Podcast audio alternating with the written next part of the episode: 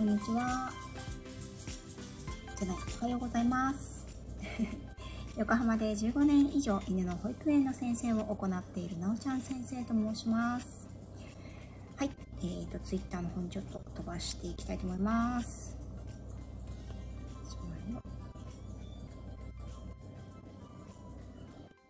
はい。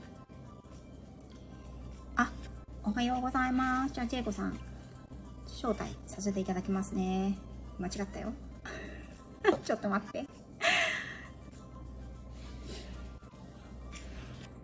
はいはい、おはようございます。おはようございます。はーい、おはようございよます。ろしくお願いします。お願いします。ひろさんだわ。ひろみかさんだわ。あ、ひろみかさん、こんにちは。あ、ギータさん、こんにちは。ありがとうございます。シュウさんもありがとうございます。どうぞ東京初めましての方多いかなって思いますので、うん、うん。はい、厚かましいおばさんが、すいません、あの、荒らさないように気をつけます。自分で言っちゃうところ好きですよ。言われる前に言ってしまえって感じ。言われてなるものか、みたいな。あの、もうさ私、さっき告知の収録を聞いたの。うん、私、あのーさっき、今聞いてるっていうのを見て、今かよって思いました。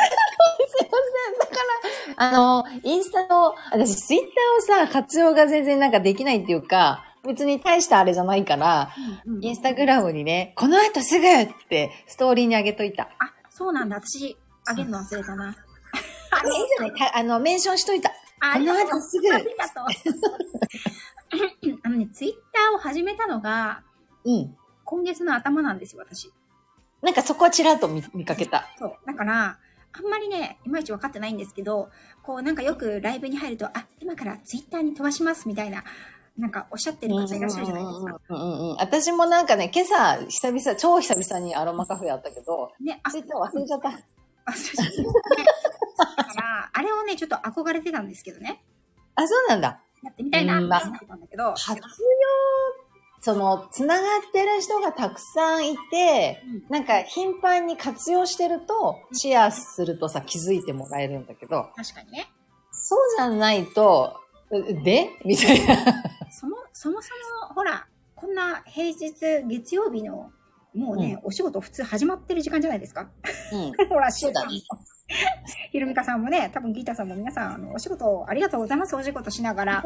ね。はい、どうもありがとうございます。ということでですね、えっ、と、教えてスタイフプロの人、えっ、と、はいこの番組、この企画は私が、この人はこの道のプロだと思っている方を、プロ、アマ問わず、ね、その道に精通している方をお呼びして、あれこれ聞いちゃおうという番組になっております。はいあ。りがとうございます。ちょっとなんかこう、あなたのお眼鏡にかかりました。ハロマリーチェイコでございます。ね、あのちいこさんには本当はね、年末にもお声掛けしてたんですけど、お忙しいということで、はい。ほんとごめん、そうね。やっぱね、そう、ちょうどね、だいぶハードだったんですよね。ね、お忙しそうでしたもんね。うんあ、アルさん、こんにちは。あありがとうございます。で、えっ、と、まあ、いいんですよ。なので、年明け実は、あの、もう1月も真ん中過ぎましたけど、一発目の、いあの、プロの人になります。りがとうございます。はいしかもさ、8番目じゃん？1番目。うん。やっぱり私さ、リュウ様に助けていただいてるなって。あそう、宇宙の数字だから8って。ね、無限の、うん。ここにするとね、そうそうそうそうそうそうなの。あの、無限の何、あの、記号になるからね。なんていうの、あの記号。わかんない。無限。そこまでわかってるのにわからないんですね。わかんない。オメガとは違いましたっけ？オメガじゃないか。オメガとえ？違う数オメガは字だね違うでしょ？違う記号だね。うん、誰か、うんあの、知ってたら教えてあの、これ以上そこはさ、なんか言うとさ、ね、ちょっとあの、バカが私なんかバレちゃうから。あの、ボロが出ましたね、我々の。はい。じゃあ本題に行きたいと思います。はいよろしくお願いします。よろしくお願いします。えっ、と、まず、千恵子さんの自己紹介と番組の紹介をお願いします。この自己紹介は、アロマリエチエコという自己紹介ですよね。まあでもまあ、あのーインスタグラム通ってもらうと本名もね、出ちゃってるし、うんまあ、ただ、こもうなんかね、半世紀を過ぎてしまいました人生ののレベルが。私ので。すね、日々ね。はい。そうですね、うんステージアップしております。はいで、4人家族で、主人は普通にサラリーマンだけど、えっ、と、もうね、あと1年で定年という年齢でございますね。で、子供2人いるけど、うんまあ2人とももう成人していて、下の娘はあと2年でもう大学生終わるから、そしたら私も全てが終了かな。っていう。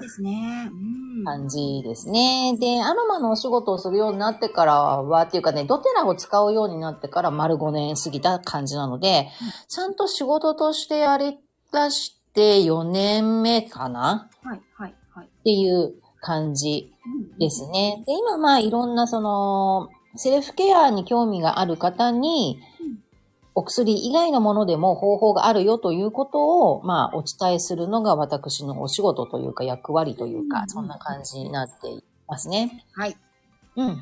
あれですよね。その、アロマのお仕事をされる前は、うん。もともとは、そう、セラピストっていうか、もともと私ね、美容業にすごいどっぷり長く、細く長くいた人で、20代はね、メイクさんだったんですよ。へえ。プロのモデルさんとかにメイクしたりとかってそいうう。だったんですね。そう、やってて、裏方の仕事だったんだけど、なるほど。まあ、そうね、これからっていう時に、まあ、子ができて、はい。そのまま主婦になり、ママと主婦やってました、みたいな。はい。子ができるともうね、働き方改革をせねばなる前になりますからね。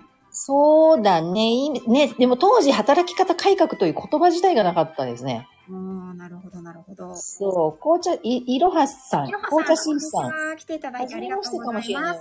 よろしくお願いします。紅茶さっきまで飲んでた。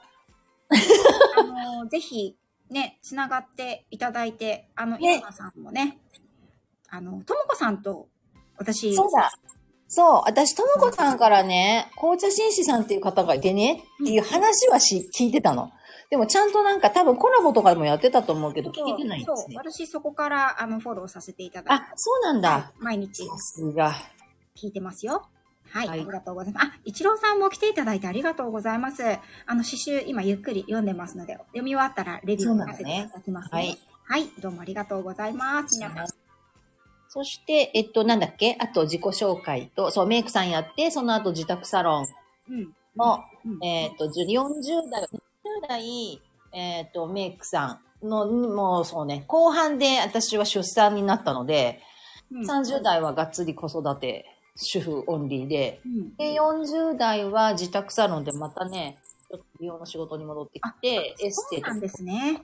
うんうん。ずと子育てをしながら、うん私自宅サロンされてたんだと思ってたんですけど、がっつり30代はじゃあ子育て、そう、子育てばっかりや、もうそこに一点集中でやっていたら、まあご縁があって、うん自宅サロンをやろうと思って始めたんじゃなくて、その流れになった感じかな。あなるほど、なるほ使ど。ってると。うんうんうん。ですね。で、自宅サロンも後半戦、そう、10年目の、その、そのあたりで、えっ、と、ドテラがやってきて、うんうん。で、仕事にもほら、使える商材じゃない、いろいろさね。うんくる混ぜたりとかね。うん。だからいいかなと思って使い出したんだけど、うん。うん。でもまあまあ気がつけば、あの、このコロナという形でね、もうそういう業態の仕事ってさ、もう自宅サロンなんて吹っ飛ぶよね。そうですね。だからなんかそこでちょうど切り替わりのタイミングだったのかなって、そのちょっと手前でもう自宅サロンはもうやめだなって思ってたんだよね。あもうなんか心の中では。そううん。ちょっともなるほど、なう、るほど。なんか自分の中で違うんだよなって思い始めてう、ん。そう。ね。で、コロナになってもう完全にもうできる状況じゃなくなって、うん。っていう。あれですかね。うん。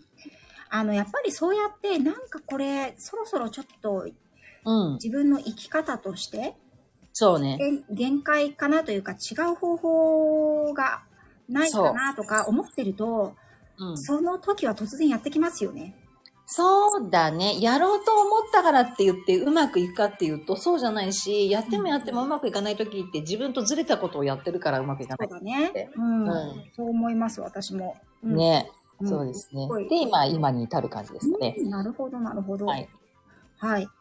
で、えっと、千恵子さんの番組ではどのような、基本的には、あのね、本当に去年の 12月までは、うん。平日の朝、毎朝、アロマの体験談だったり、使い方だったりっていう話をずーっとしています。基本は、その、アロマってどういうものかっていうことと、セルフケアに使えるものの、まあ、紹介というかね、はいはい。そんな番組内容になってますけど、今年は、あの、おかげさまで私も、こう、育成なんてかっこいい言葉を使っていいかわかんないけど、お仕事私もしてみたいんですっていう方ともご縁がつながっているので、あの、特に結婚して、うん。子供もいて、で、女性が働くってって、なんかこう、ハードルがいろいろ超えなければいけないハードルがあったりとかするんだよね。ですね。うん。だからそういう方に向けての配信もちょっとね、今年は緩くだけど、月に2回ぐらいはそんな時間も取ろうかなと思ってますね。うーん。ますます。若干ちょっとね、毛色が変わ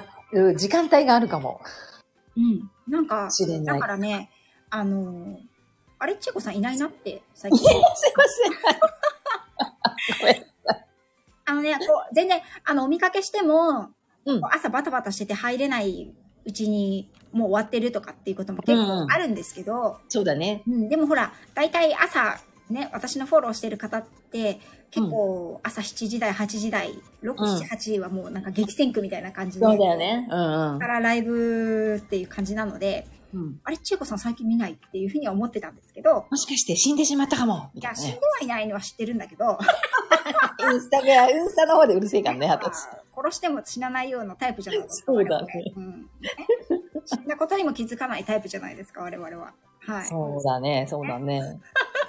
なんかね、リアルがやっぱりね、まあ忙しくとか充実してくると、その SNS とのその時間のバランスがね、そりゃそうですよ。悪くなってくるのよ。うんでやっぱりリアルはおろそかにするわけにはいかないので、リアルが一番大切ですからね SNS だってなった時に、うん私は喋り出すと長いから、ね、その辺のバランスとかがね、うん。すごいなんかこう、ちょ、ちょ、自分で、あのー時間の管理をうん。していかなきゃいけない中で、やっぱね、自分をその高める時間とか、整える時間とかが欠落しすぎてたんだよね、ここのとこ。ああ、それはあれですか？お勉強っていう意味ですか？そう、お勉強、うん、そうだね、仕事、あのーこう、仕事ってさ、自分の人生の一部じゃん。はい。そうですね。だから、その、自分が整ってないといい仕事できないんだよい。や、もちろんその通りですよ。うん。で、やっぱりその、その今の、今現在の自分に必要な案件と、必要じゃないものって出てくるの。うんうん特、にステージが次のステップに進みますよっていう時は、やっぱりそこはね、断捨離をしていかなくちゃいけないところで。うん。仕事についてもそうですよね。仕事とか、そうだねいろんな日々の。そうだね。特に私、その、ドテラっていうものが仕事に変わってからは、あのね、ライクワークではなくて、ライフワークに変わっているので、うんうんうん。そうライフワークとライフワークの違いですねそう、ライそうそうそう、ライスワーク、ライクワーク、ライフワークって、お仕事って3つに分かれるじゃん、はい。うん、この言葉を聞いたことない人はどういうことって思うかもしれないんだけど、そうですね。うん。簡単にご説明を。簡単に言うと、食べるためだけに働く仕事と、うん。好きだからっていう好きを仕事にしているっていうことと、なんかもう人生のミッションみたいな感じに思ってやっている仕事うん。と3つに分かれる。はい。そううんですね。そうそうそう。で、特に私はこのロテラっていう仕事は、アノマを伝えるだけでは実はないんだよねっていうのを、うんまあ自分も整うし、うん相手を助ける仕事なんですよ。うんだから自分が今までやってきたこと、その、家事もしっかりなんだけどうん、自分がやってきたことが全て、うんその仕事とつなげられちゃう仕事なのね。うん。うん。だから、あの、ドテラを生活に取り入れていること自体がなんか仕事になっているってことはライフワークなわけよ。ですね。うん、そう。で、それをキャッチしてくれる人の助けにまあなっているので、っていう、うん。うん。私はもうライフワークだから、これは、もうなんていうの、プライベートも仕事もなんかこう、一個みたいなうん、わかるわかると。ころがあって、うん。だからなんか仕事を頑張んなきゃいけないんですよね、とか言うんじゃないんだよね。うん。私も、やっぱり、自分の仕事はある程度ライフワーク。そうだよね。わかる。見ててわかる。うん。だから、その、うちのね、旦那さんとかはもうゴリゴリのサラリーマンなんですよ。うちもそうだよ。ゴリゴリのバリバリのわかる。ガツガツの社畜なわけですよね。えーわかる。ねそうですよ。そう、だからもう、あの、休日に電話とか、うん。こう、社用のあのメールとかが来ると、もう舌打ちする感じなんですけど、ああ、うん、わかるわかるわかるそういうことないじゃないですか。そうね。あの、逆に言うと、こう、区別、頭の中の切り替えが、まあ、ううんまくいかないこともあるけど、別にそれで困ることも大してないんですよね。そう、あの、まあ、大変なこともあるから、はーんってなってることも、それはある。あるけど仕事だから。あるけど、でも、それだからそれをやめたいとか、別のことに変えたいとか、うんでライクワークだったらドテラが、なんか、また違った感じかもしんない。私も完全にミッションだと思ってるんですよ。ドテラの仕事。だから、大変なこともひっくるめて、私の今の、まあ、これは課題なのねとかさうん、その捉え方が全然違うんだよね。うんやらなければいけないことっていうか、やるのが当たり前のことみたいなうん。うん感じうん。お仕事としての捉え方っていうのが、おそらくうん20代の頃ね、されていた、その、モデルさんにメイクするっていう、それもお好きだったと思うんですけれども、それはライクワークだったと思う。うん、そうだね。きっうと、ん。今のお仕事と全然捉え方違うが違う。。そうそう違うできね。ることに対しての自分の捉え方が全然違うっていうことそうだね。そう思うん、素晴らしいですね。そこまで来るとやっぱりライフワークっていうふうに、やっう。ぱり、うん。かなっていうふうに思います。そうね。ライフワークをね、やってる人っていうのはね、自分磨きもやっぱりやってる人が多いかな。うん。してやってる人多い。できてる でもほら、楽しい、自分がこう納得してやっているから、何かこう課題が降ってきても、それをこう受け入れられるじゃん、自然と。うん、確かにそうですね。うん。で、それがもし自分にとってしんどいような内容だったとしても、受け入れるっていう体制が整ってるから、うんそれで磨かれるんだよね、人って。そう、なんか、だからそん、何か、こう、今までと毛色の違うことが起きたとしても、うんこ。れは今の自分の、自分に対して、そこうハードルが上がるための、あう。のそうそうそう、必要で起きてることとか、そそれはいつまでも、そうそうそうそ、そっちの目線で見てないで、いい加減ちょっとそこ外しときなさいよ、みたいなこととか、うんうんうんうん、いろんなこと起きるけど、うん。なんかね、それが全部がそうだよねって思えるっていうね。うん。なんでっていうよりはそうですよねっていう感じ。うんうんなるほどね。うん、そこら辺もね、やっぱり私は千恵子さんの考え方っていうのをすごくこう、あのー、お仕事に対しての向き合い方とかね、うん。人生に対してのあの捉え方っていうのもすごくやっぱり前向きだなっていうのとか、まあ、考え方に共感できる部分がすごく多かったのもあって、やだ、公開プロポーズみたい。ね、それでやっぱり千恵子さんに、あの、会いに行ったわけですよね。本当だよね。私さ、そう、初めてリアルになる人なんですよにびっくりした。あ、そうだったの？え、言わなかったでしたっあ、けいやいや、じゃあそれそれを聞いたときに、え、そうなの？みたいな。うん、私30何人会ってるんですよ。今まで、スタンド FM の方。うん、の第1号でしょ？やだ、私、なお、なおちゃん先生のバージョンを奪った女。刺されますよ。本当だよね私の、私のなおちゃん先生。じゃあね、うんごめんなさい。あ、ゆうつきさん、あの、ペンギさんおはようございます。ありがとうございます。来ていただいて。は。はいい、あの、はじめましてよろしくお願いします。ライフワークそこ刺さってる方がね、とても多くいらっしゃる。うんね、ありがとうございます。うんではですね、えっ、と、次の質問ですね。うん。えっ、と、スタイフを始められたきっかけと、音声配信を通して伝えたいこと。うーんとね、始めたきっかけってね、うん。ちょうど私、コロナで自粛がこれから厳しくなりますよという3年ぐらい前うん今年のだからゴールデンウィークで丸3年になるんだけど、もう、なるほど。そう、その時にね、その時は私メインの SNS が Facebook だったんですよ。うんでね、うんお知り合いがうん、始めましたみたいなシェアをしてたのね。ああ、なるほど。うんラジオパーソナリティやりますとか言って。で、うんなんだそれって思って、うん。そう、企業塾みたいなのをやってる方なの。女性なんだけど、はいはいまたなんか見つけて始めたんだと思って。うんこれで聞こうと思ったら、アプリ取らないとちゃんと聞けないのが分かって、うんで、アプリ取って聞くために、うんスタイフの中に入ってったのよ。へえ。きっかけで別に、あ、こういうものがあるんだ、じゃあ私も始めてみようと、みたいな、そういうことじゃなくて、単純にその人の、そう、ラジオを聞くんだったらアプリ取るしかないないのか、みたいな。うんうんうんうん。単純にそれだけだったの。うん。で、ほら、まだその時多分ね、どのくらいだったんだライブなんかやってる人でちょびっとしかいなかったし、うん。うん、だから何何をどうしたらいいかとにかくわかんないから、うん最初の1日2日ね、なんとなく聞いてたのよ。1日2日ね。そうそうそう。うんそうそうそう。うんで、ライブに、いや、これ入ったらどうなるかわかんないけど、ええー、って入ったら、ね。うん。そう、最初私、アロマリゲって名前もついてなくて、チエゴだけでやってたわけ。はいはいはいはい。うん。チエゴさん、こんにちはって呼ぶんだ、私のこと、みたいな。呼ばれるとなんかさ、抜けにくいみたいなのあるじゃん。あるあるある。変だよ、ライブとか言いながら やってた人なんだけど。うんうんうん。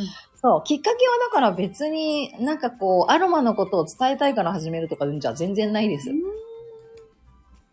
なるほど。聞くために。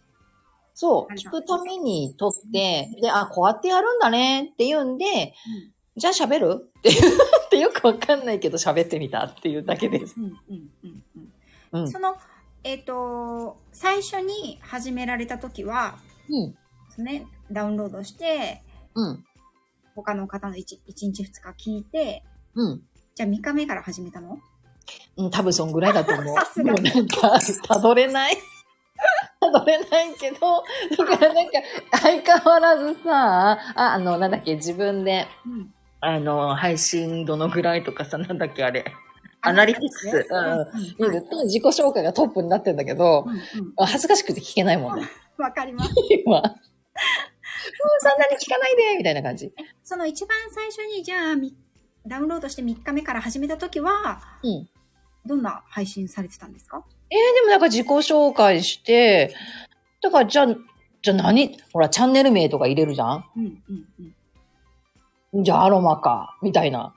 ドテラ私使って、もうあの時で 2, 2年ぐらい使ったぐらいだったのかな。うんうんうん。じゃあ自分で今ハマってることでも喋るか、みたいな。うーん。で、どうせほら家にいなくちゃいけないから暇だし、みたいな。うん。うん、そ、そんな感じで、でも本心も減ったくれもないよね。うーん。最初からライブだったんですか？うんうん。最初はずっと収録でした。そうですか。ね、今は、えっ、と、大体、ライブが多かったね、去年まではね。もうフルで、なんかもうライブに慣れてくると、うん。収録だとなんかね、構えちゃうところがあるから、なるほど。うーん。だからもうぶっつけ本番が私には多分合っているみたいな感じで、いつの間にかなんかライブばっかりになっちゃってたっていう。そうですね。千恵子さんはっていうとなんかライブっていう。だ多分、なおちゃん先生と繋がったあたりはもうライブばっかりだったと思そううんだよね。ですね。はい。だから以前は、そう、そのね、あアロマがっていうかなんかこう雑談みたいなのもすごい多かったし、うんうんうん。平気でなんかね、1時間以上喋ったり、あの、お昼ご飯食べながらとか、お料理作りながらとか、もうすごい多かったの、最初の頃は。だから、従々してで。きるのが、まあ、うんスタイフのライブのいいところでもありますよね。そう、あの時なんか一緒にご飯作りましょうみたいなことやってる人いっぱいいなかった、いて、いたと思います。うんあいなかったそうだね。なおちゃん先生が 2, 2年過ぎた感じ。そう。私多分2021年のうん1月とか2月ぐらいから千恵子さん聞いてると思うので、うん。うん。そうか。うん。だから、そうね。なんかこう、なんとなく日常の一部みたいな感じだから、ご飯作りながら夕方ね。うん。うんで、アロマクッキング配信とかって言って。そうそうそう。これから誰々のところに行くよとか。いや、そうだね。うんだから、あの、かしこまってだともうやれないんだよね。やろうと思っても。うんで、私がずっと喋ってるのにやらなくなると、千恵子どうしたみたいに心配してくださる方がいそうでて。すよね。うん。ねあの、定期ライブされてる方ってやっぱり、その、毎日のルーティンの中にね、やっぱりそのライブが入ってくるので、されてないと、あれどうしたんだろうとかね、思います一回私ほら、本当に具合が悪くてあげられない時があったから、ええええええ。うん、そう。だからなんか、あの、心配してくださる方が本当にいるんで、うん。だね。でも今はね、だからこう、最初はもちろん、そのスタンド FM 自体、ほら、ユーザー数が少ない時からやってるから、そうですね。うん。で今はね、リアルで知り合った人が、千恵子喋ってんだっていうんで、他から聞いて、フォローが入ったりとかすることも結構あるみたいなんだわ、私。とか、フォローはしなくっても、うん。あの、インスタのストーリーにシェアするから、うん。そこから聞いてくれてる人とかもいて、うん。だからリアルであって、うんね、この間も私、ドテラの本社にちょっと用事があって行ったんだけど、久しぶりの人になると、時々聞いてるとか言われて、えーいつ聞いてんの？みたいな。わかります。なんか、あのーその、最初はね、私も、その、先生、ある獣医の先生の配信を聞くために、ライブに入るためにダウンロードして、うーん。その翌日から始めたんですけど、同じようなもんじゃんね。同じようなもん。そうだね。やっぱりやること似てんだね。そう。なんですけど、こう、苦労はしてないんですよね。続けることに対して別にやらなきゃいけないとか。うん、わかるわかるわかる。やっぱり楽しいから続けられて、でもそれが、こう自分のライフワークの一部になっていく感覚うんうんうんうんうんうんうん。が、そうだね。はっきり言って他の SNS にはちょっとないかなっていうところ。あ、わかるわかるわかる。うんわかる。そうねの世界が広がっていくとか、それがお仕事でもそうだし、お仕事以外の部分でも自分のその世界が充実していくというか広がっていく。それは、あの、ね、ちえこさんと出会ったことで、うん。私も、あの、エッセンシャルオイルの使い方っていうのが、こう、っていう新しい世界が開けて、うん。で、自分自身もね、使ったりするようになって、あの、すごく、うん、あの、いいなっていうふうにやっぱりこの2年間ね、思ってるので、うんうんうん。よかったです。そう言ってもらえるのが一番嬉しいかな。本当？そういうふうな、なんだろう、つながりができやすいのかな。そうだね。スタイフそうだよねう。ん。それはわかるわかる。うん。やっぱり人となりがわかりやすいしね。例えばね、ドテラやってる方も、こう、なんだろう、今の日本にたくさんいらっしゃったりとか、私のお仕事もそうだけど、ドッグトレーナーやってる方なうんので、たくさんいらっしゃるけれど、結局、じゃあ、その、うんと、ゆちえこさんからとか、私から情報を。得よう。ね。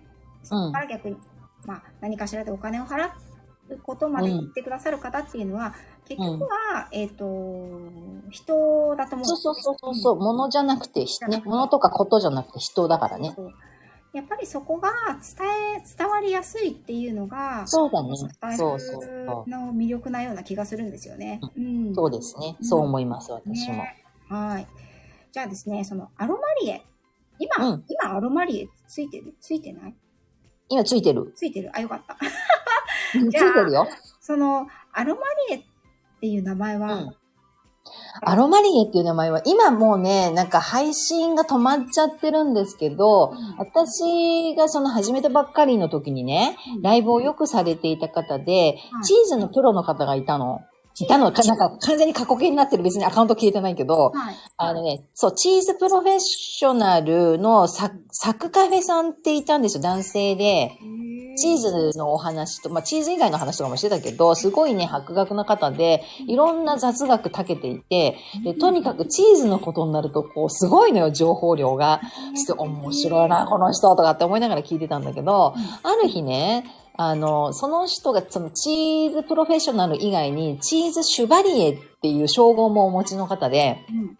シュバリエ。でね、そう、シュバリエ。シュバリエってフランス語かな？で、騎士とか称号とかっていう意味があるんだって。へえ。で、その、シュバリエっていう名前と自分の、いや、その配信の内容で掛け算したらどんな名前になるんだみたいな回があったのよ。へえ。で私もそこに入ってって、で、お酒のこととかをね、なんかこうよく配信してるときは、じゃあお酒とシュバリエをどういう風に名前掛け算するのとか、お茶の配信とかしてる人とかもいて、じゃあ、お茶の場合は茶バリエになるのとか、なんかそんな話になってたわけ。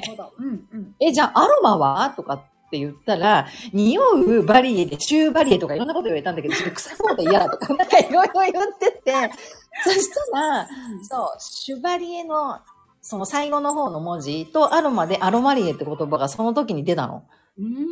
なんか響きがすごく可愛い。ね、かわいい、素敵ですよね、アロアロマリエ。そうそう。でしょ？うん。あじゃあ私それもらうわって言った翌日からアロマリエって名前つけるようになったの。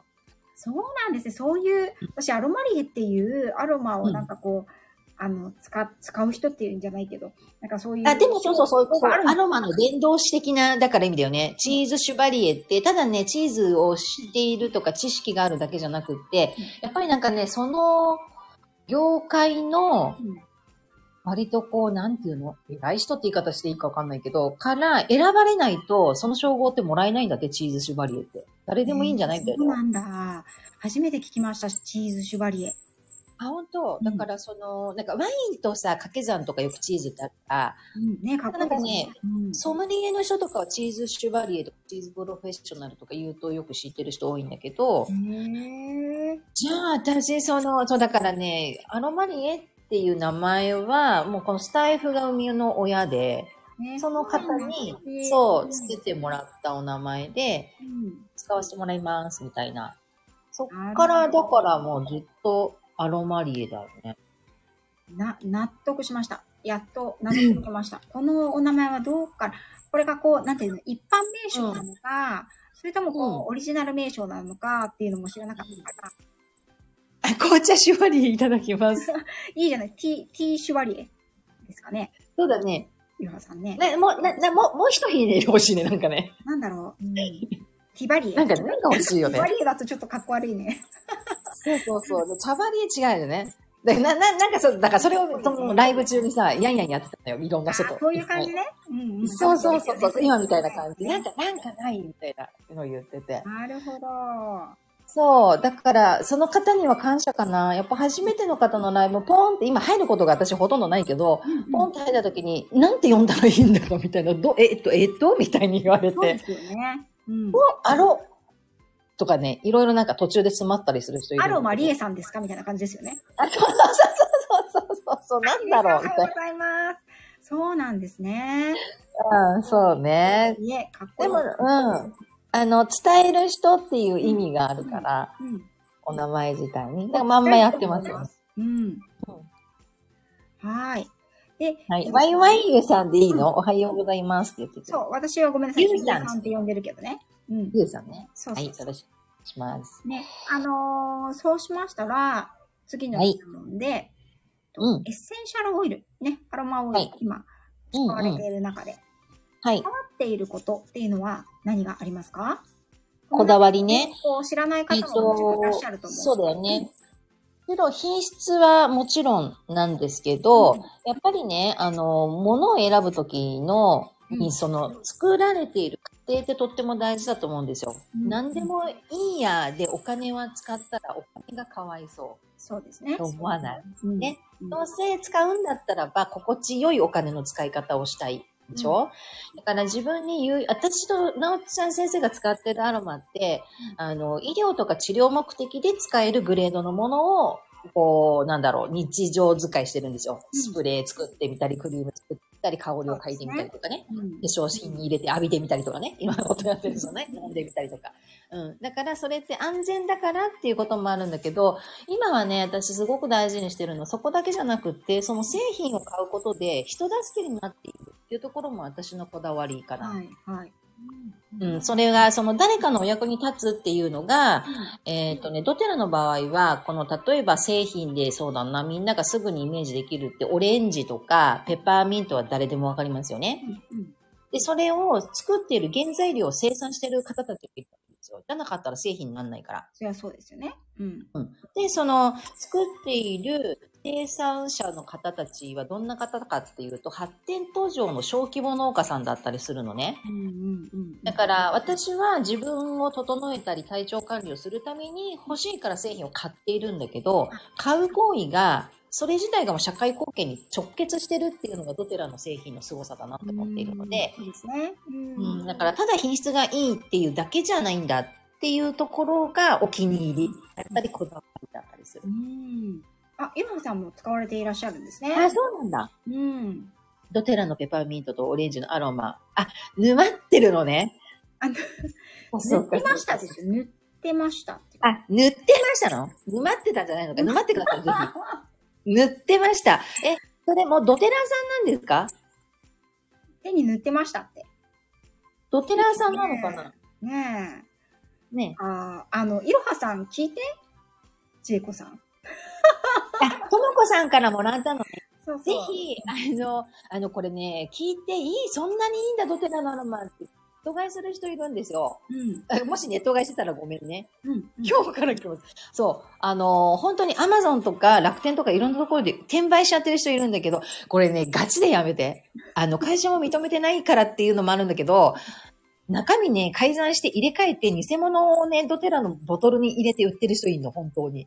ねそれ聞いたことある。怖いですよね。うん。そうそう。私もね、お友達がそれを知らずに買っていて、うんなんかこの匂い違う気がするって言ったら、本当になんか中身どうやって入れ替えたんだろうね、みたいなのが、そうなんだ。もう直接のお知り合いでいるので、危ないからやめて。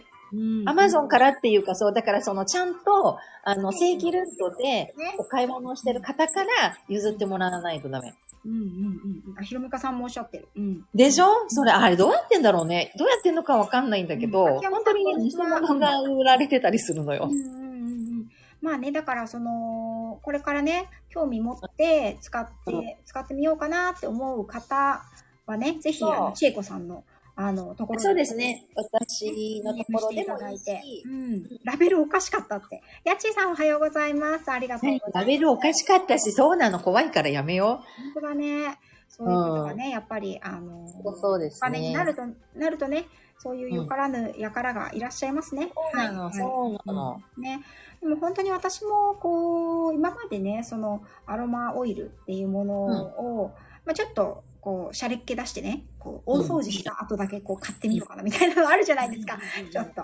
うん。でもね、やっぱり、こう、ドテラのを使い始めて、こんな使い方ができるんだっていうのを、やっぱり知らなかったから、うんうん。そう、知らないと使えないよね。ただに匂いを買うだけのさ、3000いくら1本って高いよね。そうそう、全然なくならないから、いつ捨てればいいのかもわかんないし、油だからなんかどうやって、うんあの、なんだろうね、そう何年か経っちゃった後どう、どういうふうに処理したらいいかもわかんないし、とかっていうそれはもうなんか、あの、本物だけだったらばその辺に巻いてって言うんだけど、ん。揮発しなくなっちゃうからそれでいいじゃうんん、ってうん、うん、そう。言うんだけど、使い方。いろんなものが混ざってるアロマとかもうん、これさ、キーって言ってるのは、私イヤホンしてないから？え、私もしてないよ。なんかね、キーンって、キーンって、みんなみあお耳皆さんキンキン言ってます？大丈夫かな？私の何、ボリュームのあれがおかしいのかな？あ大大丈夫ならいいんですけど、皆さん我がね。々の声が大きすぎるのかな？大きすぎる波動がでかい、高い。なぶつかり合っちゃってんのかな？あシャラシャラ聞こえるってやっぱり。ああ、そうだよねそうかもしれない。うん。ほら、ね。ちょっと待って、今私イヤホンはめるよ。どっちかが、ちょっと待って。えーっと、あ、ほら、ひろみさんが鈴はたまにあるって言ってね、るシャラシャラ音が消えるって聞いて。ああ、なるほど。ちょっと待って。うん。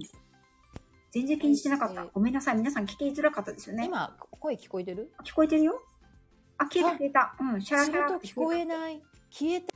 コラボだと消えた。消えたけど、私がなおちゃん先生の声が聞こえない。え、嘘聞こえない？喋ってるイヤホン外した。外したら聞こえる。はめるとダメだ。なんで？あ、そうなの？ごめん、私今日ここイヤホン持ってきてないや。じゃあ、しょうがない。皆さあん、の大丈夫ですか？このまま続けても平気？なんとなくボリュームをちょっとちっちゃめにして。なんとなくちっちゃめにしてみようか。ね我々こう、ほら、ボルテージが上がるとさ、そうだね。ちょっとね、声がでかくなる。あそうそう、波動がでかいからしょうがない、しょうがない。ああ、ゆうつきさんもおっしゃってますね。ちえこさん側で鈴が聞こえますね。でもコラボではよくある現象ですよね。ということでね。そうなんだよね。でもなんか今私イヤホンをはめたら全くなんか無音になっちゃって、あ、そうなんだ。なんだろねそうするとダメだ。なんか、まあ、ごめんなさい。ちょっとうん聞きづらい点が。散々喋って何言ってんだって話なんだけど。ね。全然気がつかなかった。ごめんなさい。すいません。そうし、まあ、あとね、多分10分程度になると思あそうだね。うん。うんはーい。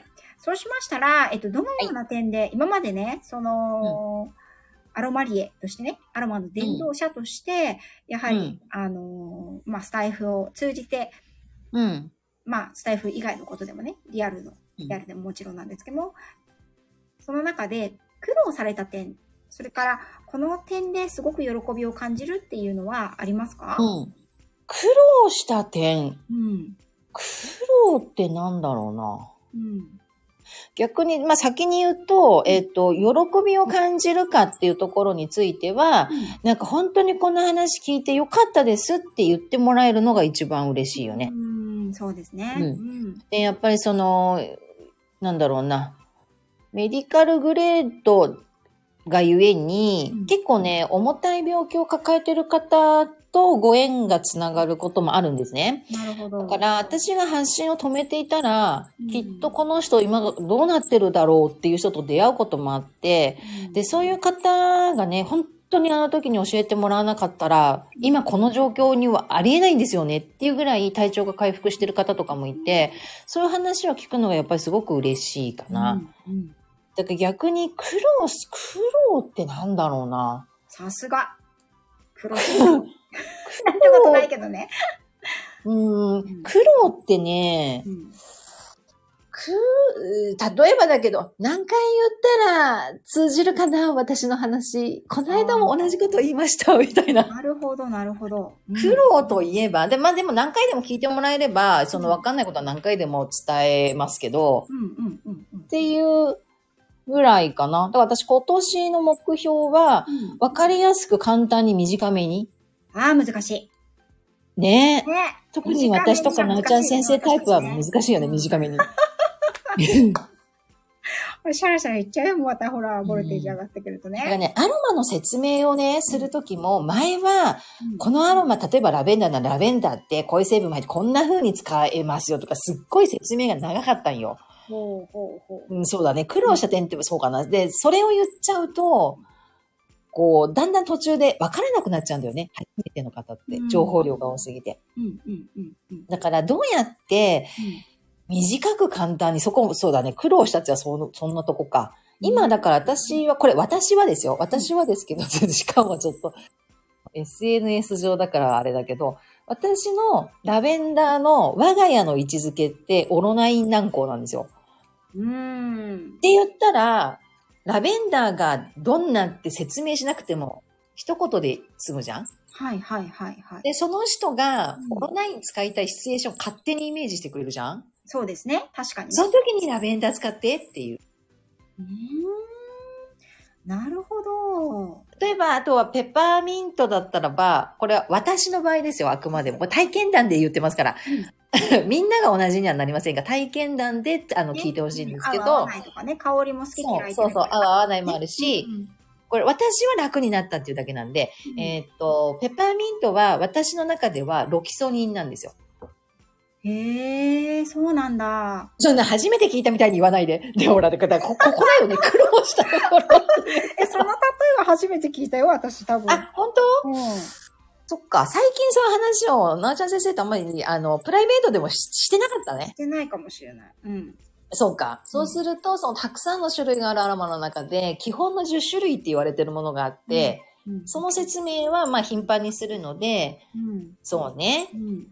うん、あとはまあ、我が家の風邪薬ってるものがあったりとか、うんこれはバンテリンです、みたいなやつとか、ああ、なるほどね。バンテリンはわかるな、なんとなく。うん。うん、そうね。だからそういう、それってこのアロマなんですよ、みたいな感じで説明すると分かりやすい。そうですね。うん。うん。あ清美さんがイランイランの。ひろみかさん受けてるバンテリン。サロンパスでもいいよ、みたいな。サロンパスっぽいぽいしね、あれで匂いがね。あ、匂いがね、そうだね。あ、でもそれは、あれでサロンパスが、うん。それに似せてるんだよ、匂いを。うんうん。ね、そう言ってましたよね。んそう、そう。だからそういうふうにお話をするようになってから、だいぶお耳に入るようになったかな。うんうんうんあ、なんかここら、ここにいらっしゃる女性陣は、イランイランの匂いが苦手な方が多いみたいですよ。ああ、そうなんだ。イランイランの、まあ、苦手なんだったら、に苦手な匂いをずっと嗅ぎ続けるって苦痛でしかないので、本当だよね。イランイランの何を欲して使っているのかなんだけどう、ん。ほにゃららだからイランイラン買ったのに、イランイランが欲しいっていうことよりは、これこうなるからイランイラン買ったのにってことがあると思うの。もう、そうだったら、代替オイルを探して、イランイランじゃなくても、イランイランと同じような仕事をするエッセンシャルオイルとかにもあるからう、ん。うんだから自分の好きな同じ仕事をするタイプのものに差し替えたら、同じ、そうなんていうの、自分の欲している環境とか状況が作れるよね。おーなるほど、なるほど。っていうことですね。うん。あと、ひろみかさん。あとは本物のイランイランかどうかっていうところもあるかもしれない。もね。しかしたら。以前イランイラン臭いと思ってたけど、ある時突然いい匂いになった。ザ、更年期突然。みたいな感じで。そう。あのーあ、検定受けるために匂い必死に覚えたっていうことは、それは多分イギリス式の方だと思うので、多分ね、いろんなものが混じってたりすると思います。そうすると、純粋なイランイランのお花だけの香りじゃなくなってるんだよね。多分。それはメディカルグレードの検定じゃないんだとすると、そういうことが起きてるので、うん、ね。だから、あと自分の体ね、調とかでも好みの香りって変わりますねん。もおっしゃってますね。好みも変わりますしね、ということで、やっぱりその時になんかこう必要なのがいいそう匂いだなって思ったりしますそうよね。そうそうそう。自分の体の中に必要なものがいい匂いって香りか、あの、に感じるように脳ってそういうふうにさせるようにできているので、うん。うん。そうか。そういう、やっぱり説明、香りのことだから、ね、うんあの、紅茶紳士さん、ね、いろはさんもそうだと思うけど、香りのことをこう、言葉でうまく表現したりすると結構難しかったりしますよね。難しい。うん本当それは難しい。今、ゆうさんがメディカル以外の検定ってあるんですか？ありますね。メディカルのグレードのものはメディカルって書いてあります。あ、そうなんだ。それ以外のものは、そう、イギリス式で日本っていうのはそもそも、あの、広がってってるので、アロマの、アロマってこういうものですよはいっていうのが。はいだから、その、飲むっていうことに対してすごいバッシング受けたりする。最近ないけど、こともあるね。うんうまあ、そうんいう点でね、やっぱり伝え方とかっていうので苦労するってことは、まあ、他のね、いろんな、あの、ご職業でもやっぱり、どんなことでも伝え方ってなかなか苦労しますよね。うん。そうだね。うんあのう、んいろはさん、えっ、と、紅茶紳士さん、どっち？いろはくん、いろはさんな、みんななんつってるの？名前読んでんのわかんないけおど。母さんって言う。いろはさんか。あの、説明を目的にするのではなく伝えることを目的にしたい。そうですねう。んあのね、そうそうそう。それは私も、それは常に思ってますけど。あ、とこちゃん先生だ。久しぶりだ。あの、伝えようと思っても、なかなか伝わらなかったりするんですよ。うんうん。で、自分が、それって知識をただ共有しているだけだと伝わらないですねうんす知恵を共有すると伝わりますね。伝えるんじゃなくて伝わりまうす。ん。うん突っ込んで、そこ。えっと、そう。知恵の共有がいい。そうだよね。ひろみかさん、瓶だなって思って大丈夫。弁の中が参加してるのは大変だ。それあの、ひろみかさんの領域ですよね。腸、腸の領域、あそうだね。うん。そうだね。だ自分が体験したことをそのまま言葉に載せるから思いが伝わるのであって、知識だけをただ言ってるのっていうのは言葉の羅列なので、全然相手に伝わらないですよね。確かに、それはほら、あの、私たち犬の仕事も多分一緒ですよね。うんうん、そう。感じたことをお話しするから、それが、ただ必要な人にしかお耳に入らないんですけどね。そうですね。うん。でもそれは何でもそうだし、でもほら。なんだろう、なんとなくその時は興味ないとしても、もしかしたら100話したうちの1つでも引っかかってたら、後からそれが必要になった時にね、そうそうそうそうそう話してた人いたなって思い出して、そうなの。もらえる可能性もあるわけじゃないですか。るしね。うん、逆もあるしね。そうそうそうそう。なんか、音声配信って、それができるなってちょっと思うんですよね、私もね。うん。そうだね。だからなんかあんまり、私、スタイフについては、あんまりなんか、その、こうじゃなきゃみたいなのは思って喋ってないので、うん。なんかその時の、なんかすごい自己中だけど、うん。うん。でもその自分が整ってる自己中っていいと思わない？あ、いいと思その、私これが大好きなんですって言って、なんでって言われても、いや、好きだからみたいな。好きに理由はいらないんですよね。うん嫌いにも理由はいらないけど。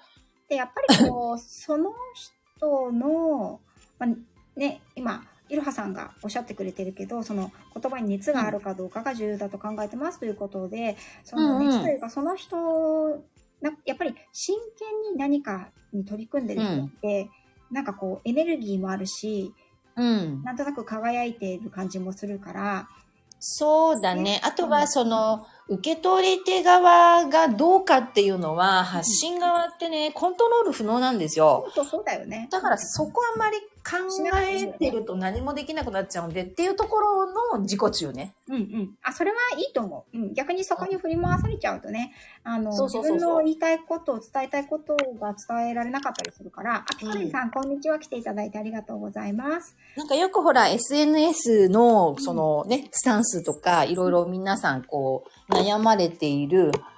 つぶやきだったりを聞くときあるけど、うんなんか私はそこはあんまり気にしてないっていうか、うん。私もあんま気にしてないですね。そうね。まあ、しょうがないよね。で、自分がね、波動が上がってくると、うん上がりきれない人からのやっかみっていうのはこれ付き物なので、うんうんうん。しょうがないかな、みたいな。うんうんうん。ね。で、ステージが、なんだろう、自分が変わることで、その、今まで一緒にいた人とのうん。関係性が変わるっていうの、これはリアルでも、あの、あるあるじゃ。なくても、あることだと思うから、そう、ねそう、SNS でもそうだろうし、リアルでもあるし、でも自分のステージが上がっていくってことは、助けられる量が増えるってことなので、私はそこはもう受け入れちゃってるので、そうですよね。それでうん私もそうしてます。うんでいいと思います。ううんん。はい。ということでですね、あの、50分、もう50分になっちゃった。そうなの、しましたけれども、えっ、と、最後にですね、今後の展望や告知などはありますか？展望って何？展望ってこういうふうにしていきたいとか。うーん。展望ね、それスタイフについてですよね。言ってたじゃん、最初の方で。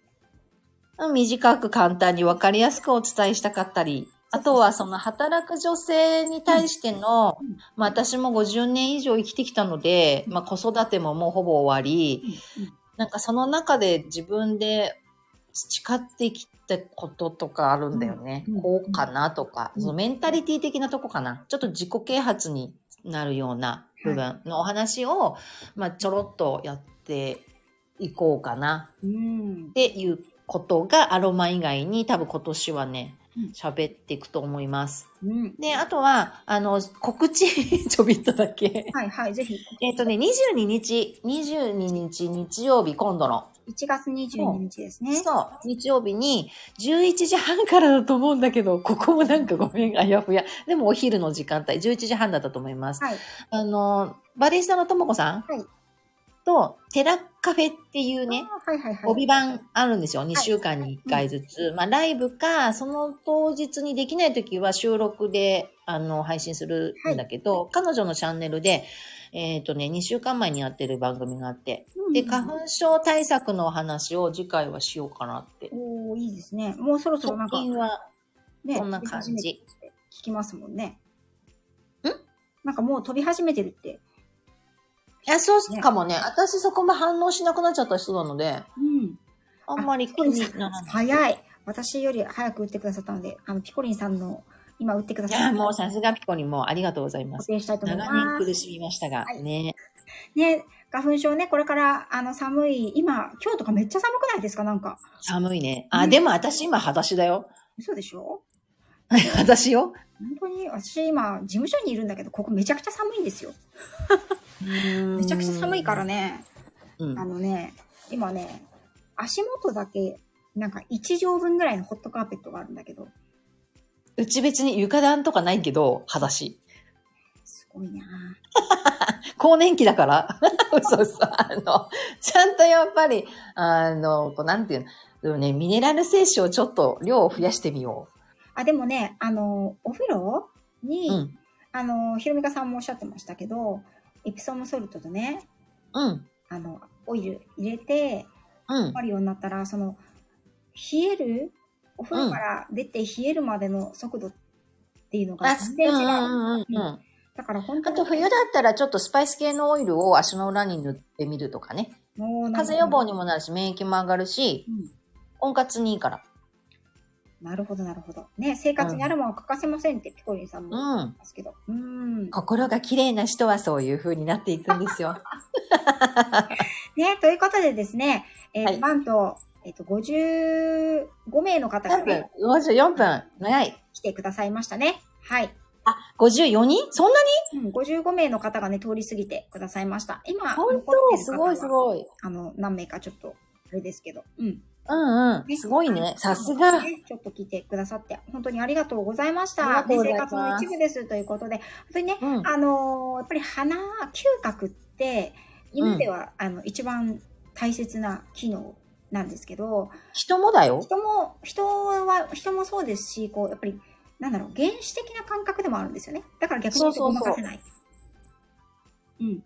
ごまかせないところもあるから、ね、だけど、なかなか知られてないことでもあると思うので、ぜひね、あの、これを機会に、その、アロマ、エッセンシャルオイル、香りの世界に興味を持たれた方、ぜひぜひ、あのね、こちらが終わった後にね、あの概要欄に千恵子さんの番組の URL 貼っときますので、ありがとうございます。千恵子さんのチャンネルに遊びに行ってみてください。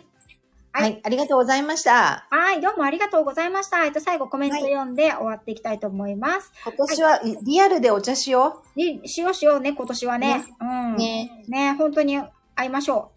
ねほん。とほんと。やっとね、昨年末に、やっとともこさんにもリアルにお会いできたので、そうあ、ごめんね、聞いた聞いた聞いた聞いた、それちょっと、ほんとちょっとだったから、あの、もっとね、ゆっくりお会いしたいので、よかったら。そうだよねそうだよねはい。いろはさん、ありがとうございました。非常にためになる皆さんもありがとうございましたはい。ゆみかさん、ディフューズだけで、ワンちゃんのトラブル解消しちゃったから、もう信じないわけにいかないということですね。そうなんですひろみかさんが仲間に入れてくるって。ひろみかさんもたくさん、あの、アロマのね、あの、配信等上げてくださってますので、ひろみかさんのね。チャンネルにもぜひ遊びに行ってください。一郎さんありがとうございました。リアルお茶会の仲間に入れてください。ね、ぜひぜひ会いましょう。ひろみかさんもまたね、今年も。ねニコリンさん、本当ありがとうございました。ゆりえさんもありがとうございました。ゆうつきさんも。はい、どうも皆さんありがとうございました。それではこちらで教えてスタイフプロの人8回目。とちえこさんをお呼びしての会をおしまいにしていこうと思います。そしてですね、えっ、と、第9回目。9回目、今度はですね、えっ、と、教えてスタイフプロの人9回目のゲストさんが決まっております。ゲストさんは、読書術研究家の子育てパパさんです。パフパフ。男性ね。そう、男性よ。はい。つなぎがちょっとなんか女性っぽくない女性でよかったです。プリンスよ、プリンス。はい。どんどんパフパフということで、えっ、と、ただ、パパさんとの、子育てパパさんとのね、あの、お話は収録の方にさせていただきますので、収録しましたらですね、あのー配信日、多分来週あたりになると思います。はい。告知をさせていただき超ます。女性ありがと超女性ですよって言われてますよ。う。一応戸籍上は女子です。はい、ありがとうございはい。そました。れでは皆さん、本当にどうもありがとうございました。ちえこさんもありがとうございました。はい、ありがとうございましそれではこちらでたい。たします。バイバーイ。バイバーイ。